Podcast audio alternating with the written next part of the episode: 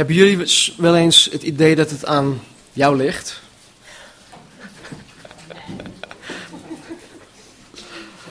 nou, ik weet niet hoe het ja, met jullie gaat, maar in mijn christelijke beleving vind ik het soms moeilijk om te kunnen onderscheiden wanneer ik iets moet loslaten en helemaal laten gaan, of dat ik omwille van de gerechtigheid actie moet ondernemen. En dat ik stappen moet gaan zetten. Ik vind het vooral moeilijk als ik in mijn optiek oneerlijk ben behandeld. Het zij door mijn werkgever of door mijn echtgenoot of noem maar op, wie dan ook.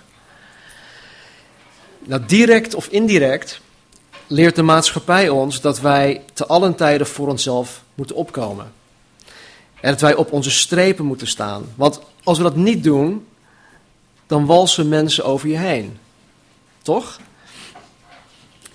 En als je de situatie zelf niet aan kunt, dan schakel je juridische hulpverlening in. Dan schakel je een advocaat in. Maar de Bijbel, de Bijbel leert ons om te bidden in deze gevallen. Om op God te vertrouwen. Dat God verandering zal brengen in de harten van mensen, in omstandigheden en dergelijke. En want God is rechtvaardig en hij zal voor de ware christen altijd gerechtigheid brengen. Nou, een heel mooi voorbeeld daarvan is wat we afgelopen week hebben meegemaakt. Ik kreeg um, maandag, denk ik, een telefoontje van um, hoofdbeheer van deze school. En het was een heel kort dag, maar ze zei ineens van ja, wegens uh, werkzaamheden aan de vloer kan het zijn dat jullie aanstaande zondag, vandaag dus, niet het gebouw in konden gaan. Nou, leuk. we, hebben eerst, we hebben geen tijd om, om, om een alternatief te zoeken. Dus ik zei, oké, nou goed, um, wanneer weet je dat zeker? Nou, morgen of overmorgen. Dus ik dacht, nou, ik ga naar Ziegen toe. Ik laat het wel aan, aan Rob over. Als ik terugkom, dan hoor ik wel of we de, dienst hebben of niet. Maar goed, ik ging dus niet naar Ziegen toe. En ik kreeg, eh, nou, die, dinsdag um, stuurde ik een mailtje rond naar jullie allen. Bid alsjeblieft voor deze zaak. En wat gebeurde er? Het ging niet door. En de, het mailtje die ik dus uh, terugkreeg van, uh, van het hoofd van de school, daarin stond zoiets van, nou gelukkig voor jullie, maar dan tussen haakjes, maar niet voor ons, gaan de werkzaamheden niet door. Dus dan zie je toch maar weer dat God verandering heeft gebracht in de omstandigheden. Waarom het niet doorging, weet ik niet. Het maakt ook helemaal niet uit. Ik weet gewoon wel dat God met ons is. En dat Hij rechtvaardig is. Hij houdt van ons. Hij wil niet dat wij ergens anders zitten. Hij heeft dit voorzien als plek waar wij samen kunnen komen. Dus um, de Bijbel leert ons om te bidden. Om God te vertrouwen. Dat Hij verandering zal brengen in de harten van mensen, in omstandigheden en dergelijke. Dus ik heb een vraag. Horen wij als christen zijnde alleen voor situaties te bidden en de rest aan God overlaten? En wanneer wij met moeilijke situaties geconfronteerd worden? Of horen wij zelf actie te ondernemen? Horen wij voor onszelf op te komen? Horen wij zelf voor de gerechtigheid te knokken? Kijk, wij hebben een afspraak met de school. En de afspraak is dat wij hier elke zondag kunnen komen. Had ik die maandag tegen, tegen die persoon gezegd van... nee, hallo, dat gaat, echt niet, dat gaat hem echt niet worden. Wij hebben een afspraak. Wij hebben dienstzondag. En of je nu werkzaamheden hebt of niet, doe het maar een andere keer. Wij hebben recht om hier dienst te houden. Nou, dat, dat komt niet zo christelijk over, ten eerste. Maar dat kwam ook helemaal niet in me op. Ik zei, nou, oké, God, uw probleem. Gingen bidden en God heeft het opgelost. Nou, ik geloof dat God Lucas heeft geïnspireerd. Lucas is trouwens de schrijver van het boek, het boek Handelingen. Om het verhaal van Paulus vast te leggen, zodat wij inzicht krijgen tot wat God van ons in dit soort situaties verlangt. En ik geloof dat God ons vanmorgen hierin wil leren, dat Hij ons hierin wil instrueren vanuit Zijn woord, de Bijbel. En Bert zei het al, dit is onze handleiding. We moeten het hier zoeken, want het is hier te vinden. Nou, laten we het verhaal oppakken waar wij twee weken geleden zijn gebleven. Uh, dat is in uh, Handelingen hoofdstuk 16. Ik ga nog even, even terug naar wat we, wat we vorige keer besproken hadden. Nou, we zagen in hoofdstuk 16 dat Paulus uh, en zijn team, Timotheus en Silas, dat ze naar Filippi ge gekomen waren. En dat daar onder andere Lydia, de purperhandelaar, tot bekering was gekomen. Zij was de eerste Europese vrouw die tot geloof is gekomen in Jezus Christus. We zagen ook dat naar aanleiding van het uitdrijven van een demon uit dat slavenmeisje, Paulus en Silas ten onrechte gearresteerd, met de stok geslagen en in de gevangenis gegooid werden. Vervolgens zagen wij Paulus en Silas middernacht in de gevangenis tot God bidden. God loven en prijzen. Ze waren aan het zingen. Plotseling vond er een aardbeving plaats, waardoor de deuren van de gevangenis opengingen en de gevangenisbewaker kwam tot geloof in Jezus Christus. Deze bewaker bracht hun naar zijn huis toe. Hij waste de ruggen van Paulus en Silas, die bebloed waren, want ja, al de striemen op hun rug. En hij ging voor hun koken. De bewaker en allen die deel uitmaakten van zijn huisgezin kwamen tot geloof in Jezus. En er was gigantische blijdschap. Nou, alhoewel het er niet staat, kunnen we concluderen uit het verhaal dat Paulus en Silas diezelfde avond nog terugkeerden naar de gevangenis. En ze deden dit natuurlijk om die bewaker niet in de problemen te brengen. Nou, dan pakken we het even, even op bij hoofdstuk 16, vers 23. Want ja, dat hoort bij het verhaal. En nadat zij hun veel slagen gegeven hadden, wierpen zij hen in de gevangenis en geboden de bewaker. Hoe zeg je dat woord trouwens? Is het cipier? Cipier, oké. Ja, het, ziet er Frans uit, maar goed, cipier. Um, en wierpen zij hen in de gevangenis en geboden de cipier hen zorgvuldig te bewaken. En toen hij dat bevel gekregen had, wierp hij hen in het binnenste van de gevangenis en klemde hun voeten stevig vast in het blok. Dat woord wierp is niet van, hè, kom jongens, we gaan lekker de gevangenis. Nee, het is echt erin gesmeten worden, alsof, het een, alsof ze een stuk vuil waren. Dus het was geen nette behandeling. En omstreeks middernacht baden Paulus en Silas en loofden God met gezang. En de gevangenen luisterden naar hen.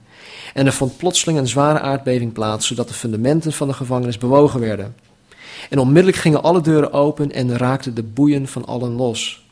En de cipier die wakker geworden was en zag dat de deuren van de gevangenis open waren, trok een zwaard en wilde zichzelf van het leven beroven, omdat hij dacht dat de gevangenen ontsnapt waren. Maar Paulus riep met luide stem: Doe uzelf geen kwaad, want wij zijn allemaal Heer. En toen hij om licht gevraagd had, sprong hij naar binnen en begon heel erg te beven. Hij viel voor Paulus en Silas neer en hij bracht hen naar buiten en zei: Heren, wat moet ik doen om gered te worden, om zalig te worden? En ze zeiden: Geloof in de Heer Jezus Christus en u zult zalig worden, u en uw huis. En ze spraken het woord van de Heer tot hem en tot allen die in zijn huis waren. Hij nam hen in, die nacht, in dat nachtelijk uur met zich mee, waste hun striemen en hij werd onmiddellijk gedoopt en al de zijnen. Hij bracht hen in zijn huis, richtte voor hen de tafel aan en hij verheugde zich dat hij met heel zijn huis tot geloof in God gekomen was.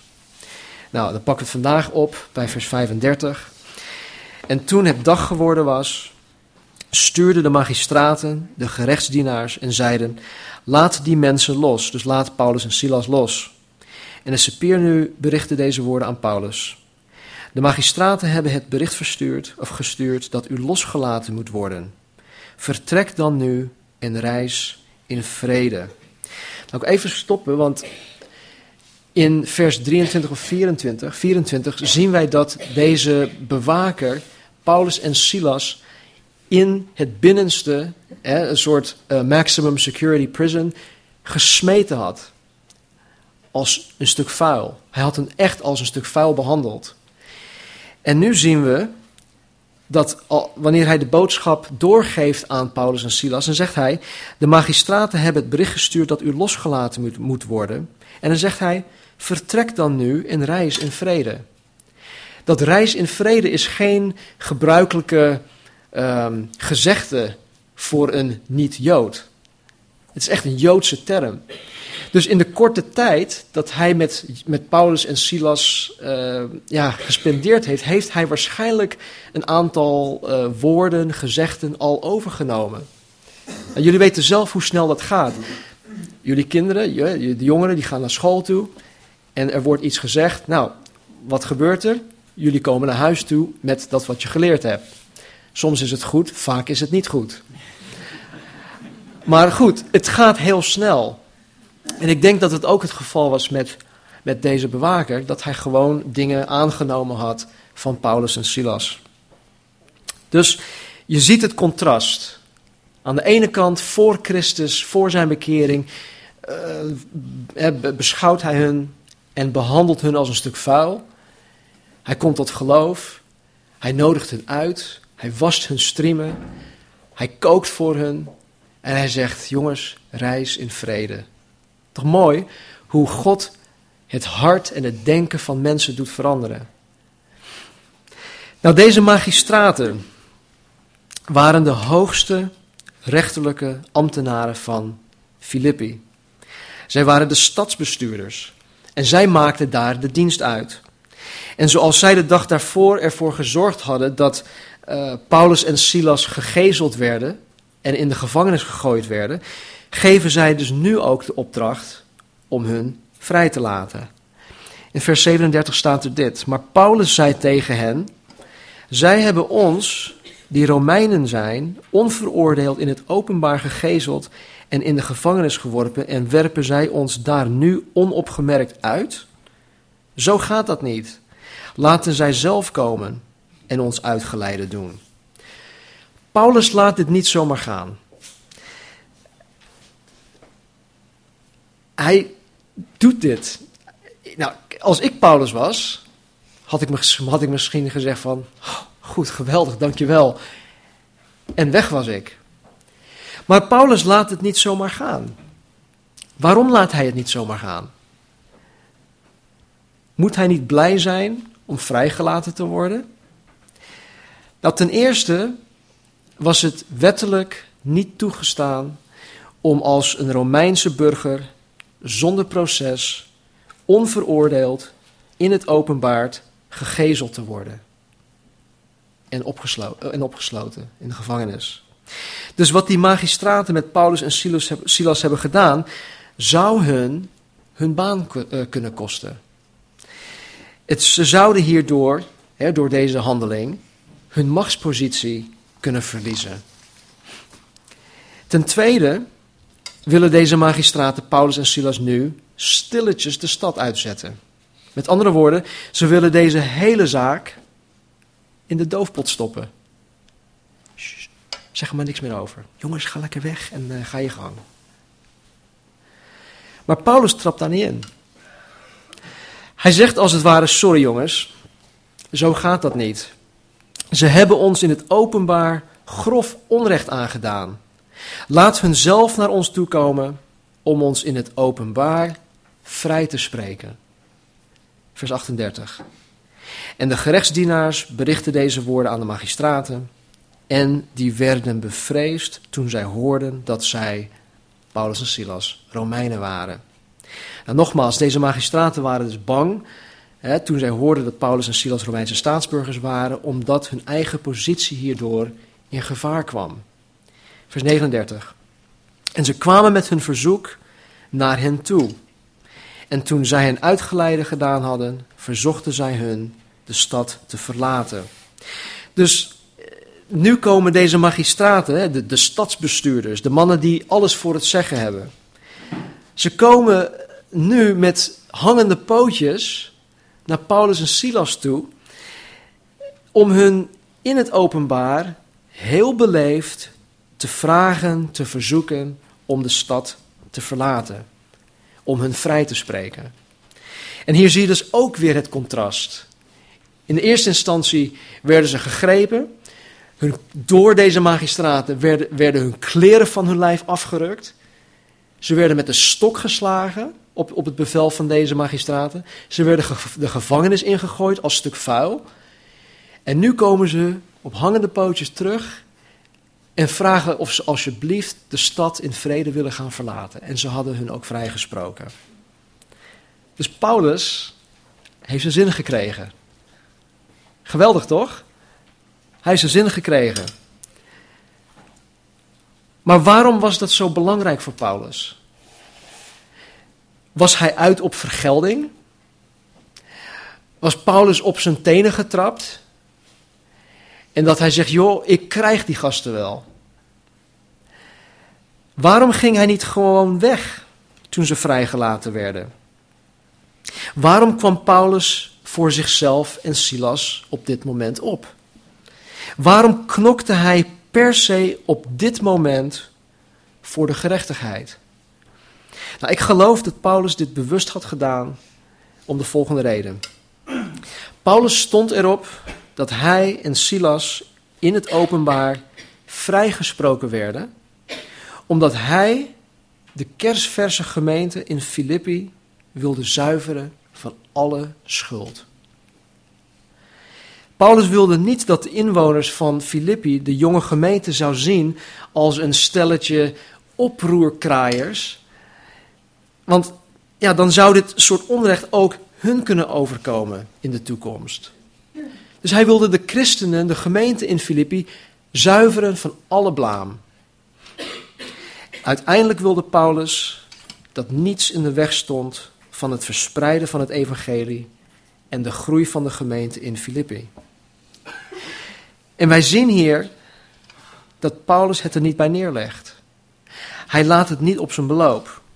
Maar hij doet iets dat wij als christenen ook horen te doen waar het gaat om het evangelie. Paulus maakte gebruik van de toenmalige wetgeving om de voortzetting van de evangelieverkondiging te waarborgen. Hij maakte gebruik van zijn Romeins burgerschap. En ik geloof dat waar nodig wij als christenen gebruik horen te maken van de wetgeving om de zaak van Jezus Christus in ons land te bevorderen.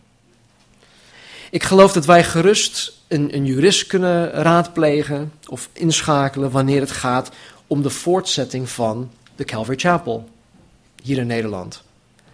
bijvoorbeeld als, als wij uh, ja, in de toekomst, als wij een gebouw gaan kopen of een gebouw gaan bouwen, een nieuw gebouw. Dan zullen we te maken krijgen met allerlei wetten en bestemmingsplannen en al dat soort zaken waar ik persoonlijk helemaal geen kaas van heb gegeten. Jullie waarschijnlijk ook niet. Dus het zal ons goed doen om ja, de, de deskundige daarvoor in, in te schakelen. Iemand die daar wel verstand van heeft. En natuurlijk gaan we voor deze zaak in gebed.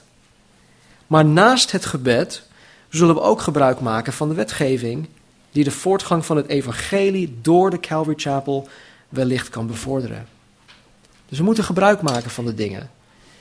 Een, ander voorbeeld. Um, we houden hier elke zondag een collecte. Niemand weet wat jullie erin stopt. Ook de fiscus niet. Dus wat jullie in die zak stoppen, kan je ook niet uh, ja, declareren op je aangifte het begin van het jaar als een gifte aan de Calvary Chapel. Maar wat je overmaakt op onze bankrekening, dat kan je wel um, aftrekken. Dat is een aftrekpost. Dat kan je meenemen in je aangifte. Daar krijg je geld voor terug. Dus die wetgeving, die moeten we uitbuiten, die moeten we benutten. Wat, wat zeg je? Dat, dat hoor je mij niet zeggen. Nee, maar maak ook gebruik van, van, van, die, uh, van, die, van die wet. Dat is, dat is gewoon een, een voorbeeld. Dus het was niet uit eigen belang dat Paulus voor zichzelf en Silas opkwam. Maar het was omwille van de voortgang van het evangelie van Jezus Christus. Nou, ik heb nog één grote vraag. En dat is volgens mij de hamvraag. Ik weet niet of jullie die vraag ook hebben. Maar waarom had hij niet eerder gezegd dat hij en Silas Romeinse staatsburgers waren? Als ze dat gedaan hadden, dan hadden zij de gezeling en de gevangenis misschien geheel kunnen vermijden. Toch? Op zijn minst zouden zij een eerlijk proces hebben gekregen. Dus waarom had Paulus niet eerder gezegd dat zij, of hij en Silas, Romeinse staatsburgers waren? De eerste christenen in Filippi waren geen Romeinse staatsburgers. Lydia de purperhandelaar, in wiens huis de eerste gemeente in Filippi samenkwam, was zeer zeker geen staatsburger, omdat een vrouw geen staats, Romeins staatsburger kon zijn. Het was een vrouw niet toegestaan om een Romeins staatsburger te zijn. En Paulus wist dit. Paulus is zo slim. Hij weet van, hij weet van zoveel dingen. En hij wist het, hij was er volkomen van bewust. Een Romeinse staatsburger genoot van bepaalde privileges. En zo'n een zo'n privilege was dat hij recht had op een eerlijk proces. Nou, stel je voor dat Paulus en Silas beroep hadden gedaan op hun Romeins staatsburgerschap toen zij voorkwamen bij de magistraten. toen ze de markt op werden gesleurd, toen ze voor die, die, die stadsbestuurders uh, stonden, dat ze op dat moment al zeiden van jongens, luister, time out, wij zijn Romeinse stadsburgers staatsburgers. Wat als ze dat hadden gedaan? Wat zouden de consequenties daarvan zijn geweest? Er zou een onderzoek gedaan worden en ze zouden een eerlijk proces gekregen hebben. Eerlijk tussen aanhalingstekens. En ze hadden waarschijnlijk alle ellende kunnen voorkomen. Dan zouden ze geen gelegenheid hebben gekregen om in de gevangenis getuige te zijn geweest. Maar nog veel meer zwaarwegend is dit. De consequenties voor de jonge christenen in Filippi. Voor de jonge gemeente in Filippi. De consequenties voor hun waren veel meer zwaarwegend. Door niet aan te geven dat hij een Romeinse staatsburger was, ging Paulus deze jonge gemeente voor in het lijden omwille van Jezus Christus en het evangelie. Hiermee schiep Paulus een precedent. Hij wilde de jonge christenen leren dat wanneer hun zoiets zal overkomen, niet als, maar wanneer hun zoiets zal overkomen, dat God alles onder controle heeft. En dat God met hun tot zijn doel zal komen. Want geen van de christenen in Filippi, Filippi waren Romeinse staatsburgers. Zij hadden geen privileges. Dus Paulus, die oog had voor, zeg maar, de big picture, hè, die hart had voor het evangelie, wist zichzelf te verloochenen omwille van zijn broeders en zusters in Christus, die niet dezelfde privileges had als hij. Hij schoof zichzelf helemaal opzij. Zo'n iemand, of we kennen nog zo'n iemand, Jezus Christus.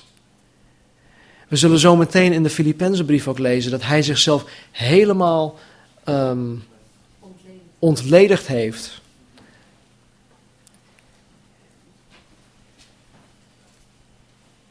Vers 40. En toen zij de gevangenis verlaten hadden, gingen zij naar, naar het huis van Lydia.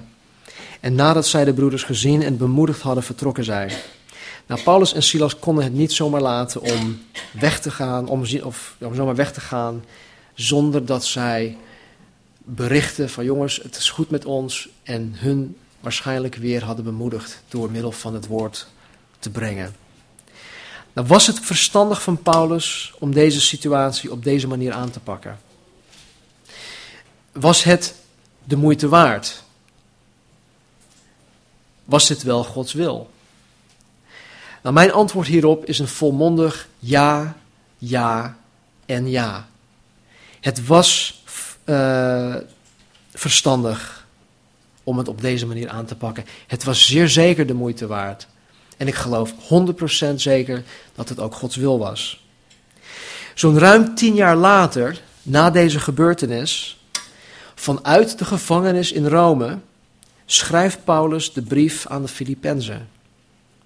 En ik wil vanmorgen iets uit deze brief voorlezen. We beginnen met hoofdstuk 1, vers 1. En ik weet niet of jullie het opgevallen is, maar wanneer een brief in de Bijbel begint, begint het altijd met een, een groet. En de afzender van de brief, die staat vooraan in de brief. Dus deze brief begint met Paulus en Timotheus, dienstknechten van Jezus Christus, aan al de heiligen in Christus Jezus die te Filippi zijn, met de opzieners en diakenen. Genade zij u in vrede van God, onze Vader, en van de Heer Jezus Christus. Nou, als je kan voorstellen, die brieven die waren niet zoals wij een brief tegenwoordig hebben in A4-formaat, maar het was waarschijnlijk een, een, een soort perkament en het was opgerold. Dus om te zien, als het een lange brief was, om te zien wie die brief heeft geschreven, als hij het aan het eind had gezet, zouden ze eerst die hele brief moeten ontrollen om te kijken wie dat is. dus slim bedacht, ze, ze zetten het aan het begin. Dan weten ze meteen al wie de brief heeft geschreven. Maar hij zegt hier gegroet en hij zegt dus uh, aan alle heiligen in Christus Jezus met de opzieners en diakenen. Dus met de voorgangers en de diakenen, de oudsten en de diakenen. Dat, wil dat geeft dus aan, het is meervoud hè, het geeft aan dat er in tien jaar tijd diakenen waren aangesteld en oudsten en voorgangers, meervoud. Dat impliceert dus dat er waarschijnlijk heel veel mensen in die stad tot geloof zijn gekomen. Want om, ja, om meerdere voorgangers te hebben, om meerdere diakenen te hebben, dan heb je toch meer mensen nodig. Ik kan me niet voorstellen dat een, een gemeente van, van tien mensen, uh, dat de helft daarvan voorganger zijn. Dus het geeft al aan dat, dat daar heel veel gebeurd was. Nou, hij zegt in vers 3: Ik dank mijn God telkens wanneer ik u gedenk. En steeds in elk gebed van mij voor u allen met blijdschap bid vanwege uw gemeenschap in het evangelie van de eerste dag af tot nu toe. Ik vertrouw erop dat Hij die in u een goed werk begonnen is, dat voltooien zal tot op de dag van Jezus Christus. Het is immers voor mij terecht dat ik dit van u allen gevoel, omdat ik u allen in mijn hart heb als mededeelgenoten van mijn genade, zowel in mijn gevangenschap als in de verdediging en bevestiging van het evangelie. Want God is mijn getuige, hoe sterk ik naar u allen verlang met innige gevoelens van Jezus Christus. En dit bid ik, dat uw liefde nog steeds overvloediger wordt in kennis en alle fijngevoeligheid, opdat u kunt onderscheiden wat wezenlijk is, opdat u oprecht bent en zonder aanstoot te geven tot de dag van Christus, vervuld met vruchten van gerechtigheid, die door Jezus Christus zijn tot heerlijkheid en lof van God. En ik wil dat u weet, broeders, dat wat er met mij gebeurd is, veel eer tot bevordering van het evangelie heeft gediend. Zodat in het hele gerechtsgebouw en aan alle overigen duidelijk is geworden dat ik een gevangene ben om Christus wil. En dat het merendeel van de broeders in de Here door mijn gevangenschap vertrouwen hebben gekregen om overvloediger het woord onbevreesd te durven spreken. Sommigen prediken weliswaar Christus uit afgunst en twistzucht, maar anderen ook uit welwillendheid. De eerste verkondigen wel Christus uit eigen belang, niet zuiver, met de bedoeling aan mijn gevangenschap verdrukking toe te voegen. Maar de laatste uit liefde, omdat zij weten dat ik tot verdediging van het evangelie aangesteld ben. Wat dan? Toch wordt Christus op allerlei wijze verkondigd, of het nu onder een voorwendsel is of in waarheid. En daarover verblijd ik mij. Ja, ik zal mij ook verblijden. Want ik weet dat dit mij tot zaligheid strekken zal, door uw gebed en de bijstand van de geest van Jezus Christus, overeenkomstig mijn vurige verwachting en hoop, dat ik in geen enkel opzicht beschaamd zal worden, maar dat in alle vrijmoedigheid, zoals altijd, Christus ook nu groot gemaakt zal worden in mijn lichaam, of het nu door het leven is of door de dood. Want het leven voor mij is Christus en het sterven is voor mij winst. Maar moet ik blijven leven in het vlees, dan betekent dit voor mij dat ik vruchtbaar ben of dat ik vruchtbaar werken kan. En wat ik verkiezen zal, weet ik niet, want ik word door deze twee gedrongen. Ik heb het verlangen om losgemaakt te worden en met Christus te zijn, want dat is verreweg het beste. Maar in het vlees te blijven is noodzakelijker voor u. En dit vertrouw en weet ik dat ik zal blijven leven en bij u allen zal blijven tot uw vordering en blijdschap van het geloof, opdat uw roemen in Christus Jezus overvloedig is in mij, doordat ik weer bij u ben. Alleen wandel waardig het evangelie van Christus, opdat ik, of ik nu kom en zie of dat ik afwezig ben van uw zaken, mag horen dat u vaststaat in één geest, dat u samen eensgezind strijdt door het geloof in het evangelie. En dat u zich in geen enkel opzicht schrik laat aanjagen door de tegenstanders. Voor hen is dit een duidelijk teken van verderf, maar voor u van zaligheid en dat van God uit. Want aan u is het uit genade gegeven in de zaak van Christus niet alleen in hem te geloven, maar ook voor hem te lijden, omdat u dezelfde strijd hebt als die u bij mij gezien hebt en nu van mij hoort. Als er dan enige vertroosting is in Christus, als er enige troost is van de liefde, als er enige gemeenschap is van de geest, als er enige innige gevoelens en ontfermingen zijn, maak het dan mijn blijdschap volkomen, doordat u eensgezind bent, dezelfde hebt, dezelfde liefde hebt, één van ziel en één van gevoelen bent. Doe niets uit eigen belang of eigen dunk, maar laat in ootmoed de een de ander voortreffelijker achten dan zichzelf. Laat een ieder niet alleen oog hebben voor wat van hemzelf is, maar ook voor wat voor anderen is. Laat daarom die gezindheid in u zijn die ook in Christus Jezus was, die hoewel hij in de gestalte van God was, het niet als roof beschouwd heeft God gelijk te zijn. Of met andere woorden, Jezus Christus stond niet op zijn strepen, maar zichzelf ontledigd heeft door de gestalte van een slaaf aan te nemen en de mensen gelijk te worden. En in gedaante als een mens bevonden, heeft hij zichzelf vernederd en is gehoorzaam geworden tot de dood, ja, tot de kruisdood. Daarom heeft God hem ook bovenmate verhoogd en heeft hem een naam gegeven boven alle naam, opdat in de naam van Jezus zich zou buigen elke knie, van hen die in de hemel en die op de aarde en die onder de aarde zijn, en elke tong zou beleiden dat Jezus Christus de Heer is, tot heerlijkheid van God de Vader. Daarom, mijn geliefde, zoals u altijd gehoorzaam geweest bent, niet alleen zoals in mijn aanwezigheid, maar nu veel meer in mijn afwezigheid.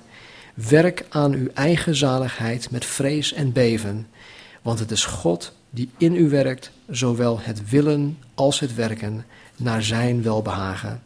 Doe alle dingen zonder morren en meningsverschillen, opdat u onberispelijk en zuiver zult zijn, kinderen van God, smetteloos midden van een verkeerd en onaard geslacht, waaronder u schijnt als lichten in deze wereld. Door vast te houden aan het woord des levens, mij tot roem met het oog op de dag van Christus, dat ik niet te vergeefs gelopen en ook niet te vergeefs gearbeid heb. Maar al word ik als een drankoffer geofferd bij het offer en de bediening van uw geloof, dan verblijd ik mij en ik verblijd mij met u allen. En u verblijdt zich ook daarover. Verblijd u dan met mij. Ik hoop in de Heer Jezus Timotheus spoedig naar u toe te sturen, opdat ook ik goedsmoeds mag zijn als ik van uw zaken weet. Want ik heb niemand van gelijke gezindheid die oprecht voor uw zaken zorg zal dragen. Want zij zoeken allen hun eigen belangen, niet die van Christus Jezus. En u kent zijn beproefdheid, dat hij met mij gediend heeft in het evangelie zoals een kind met zijn vader. Hem dan hoop ik ogenblikkelijk te sturen, zodra ik mijn zaken kan overzien. Maar ik vertrouw in de Heer dat ik ook zelf spoedig zal komen. Ik heb het echter nodig geacht Epaphroditus naar u toe te sturen, mijn broeder en medewerker en medestrijder, en uw gezant en dienaar in wat ik nodig had, omdat hij sterk naar u allen verlangde en in grote angst verzekerde, omdat u gehoord had dat hij ziek was. Hij is inderdaad ook ziek geweest tot dicht bij de dood, maar God heeft zich over hem ontfermd en niet alleen over hem, maar ook over mij, opdat ik niet droefheid op droefheid zou hebben. Daarom heb ik hem des te sneller gestuurd, opdat u zich weer kunt verblijden als u hem ziet en ik minder droevig ben. Ontvang hem dan in de Heer met alle blijdschap en houd zulke mensen in ere. Want om het werk van Christus Jezus was hij tot dicht bij de dood gekomen, doordat hij zijn leven had gewaagd om aan te vullen wat aan uw bediening ten opzicht van mij nog ontbrak.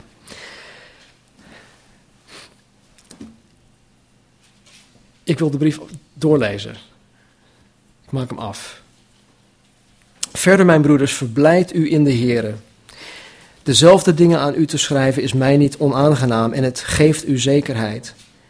Let op de honden, let op de slechte arbeiders, let op de versnijdenis. Want wij zijn de besnijdenis, wij die God in de geest dienen en in Christus Jezus roemen en niet op het vlees vertrouwen. Hoewel ik reden heb om ook op het vlees te vertrouwen, als iemand anders denkt te kunnen vertrouwen op het vlees, ik nog meer. Besneden op de achtste dag, uit het geslacht van Israël, van de stam van Benjamin, een Hebreeër uit de Hebreeën. Wat de wet betreft, een Fariseer. Wat ijver betreft, een vervolger van de gemeente. Wat de rechtvaardigheid betreft, die in de wet is, onberispelijk geworden. Maar wat voor mij winst was, dat heb ik om Christus wil als schade beschouwd. Ja, beslist ik, ja, ja beslist. Ik beschouw ook alles als schade of als vuilnis. Om de uitnemendheid van de kennis van Christus Jezus, mijn Heer, om wie ik dat alles schade gerekend heb. En ik beschouw het als vuiligheid, opdat ik Christus mag winnen. En in hem gevonden wordt, niet met, mijn niet met mijn rechtvaardigheid, die uit de wet is, maar die door het geloof in Christus is, namelijk de rechtvaardigheid uit God, door middel van het geloof. Opdat ik hem mag kennen en de kracht van zijn opstanding en de gemeenschap met zijn lijden, doordat ik aan zijn dood gelijkvormig word, om op enige wijze te komen tot de opstanding van de doden. Niet dat ik het al verkregen heb of al volmaakt ben, maar ik jaag ernaar om het ook te grijpen. Daartoe ben ik ook door Christus Jezus gegrepen. Broeders, ik zelf denk niet dat ik het gegrepen heb, maar één ding doe ik. Vergetend wat achter mij is, mij uitstrekkend naar wat voor mij is, jaag ik naar het doel, de prijs van de roeping van God, die van boven is in Christus Jezus. Laten wij dan die geestelijk volwassen zijn, deze gezindheid hebben, en indien u enigszins anders gezind bent, ook dat zal God u openbaren. Maar tot zover wij gekomen zijn, laten wij naar dezelfde regel wandelen. Laten wij eensgezind zijn. Wees samen mijn navolgers, broeders, en houd het oog gericht op hen die zo wandelen, zoals u ons tot een voorbeeld hebt. Want velen, ik heb het u dikwijls van hen gezegd en zeg het nu ook huilend, wandelen als de vijanden van het kruis van Christus. Hun einde is verderf, hun God is de buik en hun heerlijkheid is hun schande. Zij bedenken de aardse dingen. Want wij wandelen als burgers van het Rijk der Hemelen, waaruit wij ook de zaligmaker verwachten, namelijk de Heer Jezus Christus. Die ons vernederd lichaam veranderen zal, opdat het gelijkvormig wordt aan zijn heerlijk lichaam, naar de werking waardoor hij ook alle dingen aan zichzelf kan onderwerpen. Daarom, mijn geliefde en zeer gewenste broeders, mijn blijdschap en kroon Sta zo vast in de Heere, geliefden. Ik roep Euodia en Sintige ertoe op eensgezind te zijn in de Heere. Ja, ik vraag u ook dringend, mijn oprechte metgezel, wees deze vrouwen behulpzaam die samen met mij gestreden hebben in het evangelie. Ook met Clemens en mijn andere medewerker, wie de namen in het boek des levens staan. Verblijd u altijd in de Heer. Ik zeg het nog, nogmaals, of ik zeg het opnieuw, verblijd u. Uw welwillendheid zij aan alle mensen bekend, de Heer is dichtbij. Wees in geen ding bezorgd, maar laat uw verlangens in alles door bidden en smeken met dankzegging bekend worden bij God. En de vrede van God, die alle begrip te boven gaat, zal uw harten en uw gedachten bewaken in Christus Jezus. Verder, broeders, al wat waar is, al wat eerbaar is, al wat rechtvaardig is, al wat rein is, al wat lieflijk is, al wat welluidend is, als er enig deugd is, en als er iets prijzenswaardig is, bedenk dat. Wat u ook geleerd en ontvangen en gehoord en in mij gezien hebt, doe dat. En de God van de vrede zal met u zijn. En ik ben zeer verblijd geweest in de Heer dat uw denken aan mij weer eens opgebloeid is. U hebt ook wel steeds aan mij gedacht, maar u hebt de gelegenheid niet gehad. Niet dat ik zeg dat vanwege gebrek, niet dat ik dit zeg vanwege gebrek, want ik heb geleerd tevreden te zijn in omstandigheden waarin ik verkeer. En ik weet wat het is vernederd te worden. Ik weet ook wat het is overvloed te hebben. In elk opzicht en in alles ben ik ingewijd, zowel in verzadigd te zijn als in honger te lijden, zowel in overvloed te hebben als in gebrek te lijden. Alle dingen zijn mij mogelijk door Christus die mij kracht geeft. Toch hebt u er goed aan gedaan dat u deelgenomen hebt aan mijn verdrukking. En ook u, Filippenzen, weet dat in het begin van het evangelie, toen ik uit Macedonië vertrok, geen enkele gemeente mijn deelgenoot werd in de rekening van uitgaven en ontvangst dan u alleen. Want ook in Thessalonica hebt u mij een en andermaal iets gestuurd voor wat ik nodig had. Niet dat ik de gave zoek, maar ik zoek de vrucht die toeneemt op uw rekening. Maar ik heb alles ontvangen en ik heb overvloed. Ik ben geheel voorzien, nu ik door middel van Epaphroditus ontvangen heb wat door u gezonden was, als een lieflijke reuk, een aangenaam offer, welgevallig voor God. Maar mijn God zal naar zijn rijkdom u voorzien van alles wat u nodig hebt, in heerlijkheid door Christus Jezus, onze God en Vader. Nu zij de heerlijkheid in alle eeuwigheid. Amen. Groet elke heilige in Christus Jezus. U groeten de broeders die bij mij zijn. Al de heiligen groeten u en vooral die van het huis van de keizer zijn. De genade van onze Heer Jezus Christus zij met u allen. Amen.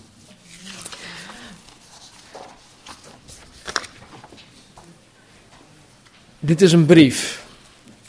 Het werd ook zo in de gemeente voorgelezen. En ik weet, voor sommigen zijn het niet gewend hè, om zo veel te lezen of zoveel aan te horen. Maar deze studie in handelingen heeft mij meer inzicht gegeven tot alle verbanden in het Nieuw Testament. Wat er in handelingen gebeurt, dat is het, de, de geschiedenis, de, de, brief naar de, de Filippenzen, de gelaten brief, dat hoort allemaal bij elkaar. En het is zo mooi om dan, terwijl wij bezig zijn met het boek Handelingen, om daarnaast ook de brieven van Paulus te, gaan lezen. Ik zou zeggen, lees deze brief meerdere malen door op je gemak. Pak een stukje, mediteer daarop. Vraag God, Heer, wat heeft u mij hierin te vertellen? Wat wil u mij hieruit leren? En God zal ook de verbanden allemaal op zijn plaats brengen. Als puzzelstukjes als het ware. Nou, wanneer horen wij als christen zijnde alleen voor een situatie te bidden en vervolgens de rest aan God over te laten? En wanneer horen wij zelf actie te ondernemen? Wanneer horen wij voor onszelf op te komen? Wanneer horen wij zelf voor gerechtigheid te knokken? Er is op deze vraag, of op deze vragen, geen standaard antwoord. Ik kan niet zeggen, joh, ga naar het boek van Thessalonicense, hoofdstuk 2, vers 4, en daar staat het antwoord. Want het antwoord staat er niet op die manier. Er zijn wel zeker een aantal zaken waaraan wij ons horen te houden in dit soort gevallen. En als ik ze noem, en ik ga ze zo direct noemen, dan zullen jullie waarschijnlijk zoiets hebben van: Is dat alles? Dat is zo elementair, het is zo basic. Maar weet je, ik zal je een geheim vertellen. Christen zijn is heel basic. God maakt het ons niet moeilijk. En wij hoeven ons niet uit te strekken naar allerlei nieuwe dingen, hogere dingen. Nee, we horen ons te verdiepen in de basic dingen, de elementaire dingen van het evangelie. Dat is al genoeg. Daar hebben we een heel leven voor nodig hier op aarde. Dus waar horen wij ons aan te houden wanneer wij geconfronteerd worden met deze situaties? Nou, je begint altijd met bidden. Je zou zeggen van, duh. Nou, je wil niet weten met hoeveel mensen ik in gesprek kom. En dan komen ze met een probleem naar me toe. En dan zoeken ze bij mij ja, advies of hulp of help me hierbij. Als ik hun vraag, heb je er al voor gebeden? Dan kijken ze je heel dom aan. Niet jullie hoor, maar. Maar snap je, het, het, het lijkt zo vanzelfsprekend, maar het, het is het niet. Dus begin altijd met bidden. Bidden om het bij God neer te leggen en bidden voor Gods leiding. Vergeet niet, gebed is, een, is geen monoloog. Het is niet van, oké, okay, hier heb je hier een waslijstje, bla bla bla bla bla bla. Nou, gebed, oké, amen, en dan ga je je gang. Nee, het is een, het is een dialoog. En om een dialoog te hebben, om een, een kwalitatief goed gesprek te hebben, dat, dat, kan, dat kan je niet tussen neus en lippen door. Daar moet je tijd apart voor zetten. Als ik een van jullie wil spreken, dan, dan, dan doe ik dat niet tijdens de koffie. Soms gebeuren dat soort dingen wel heel spontaan, maar als, er een, als ik een kwalitatief goed gesprek met jullie wil hebben, dan, dan, dan maken we een afspraak. En zo is het ook met God. Zo is het ook met bidden. Zet er tijd, uh, neem er tijd voor. Lees ook biddend je Bijbel. Bid tot God, een dialoog. God spreekt primair door zijn woord, de Bijbel. Veel van ons die willen dan een brief uit de hemel krijgen of iets dergelijks. Nou, jongens, dit is de brief uit de hemel. Hij spreekt ten eerste door zijn woord, de Bijbel. En nogmaals, neem hiervoor de tijd. Neem de tijd ervoor. Laat als nodig alle dingen vallen. Zet je, zet je, je, mobiele telefoon uit. Doe je computer ook niet aan. TV niet aan. Radio. Alle stoordingen, alle stoorzenders. Zet ze uit.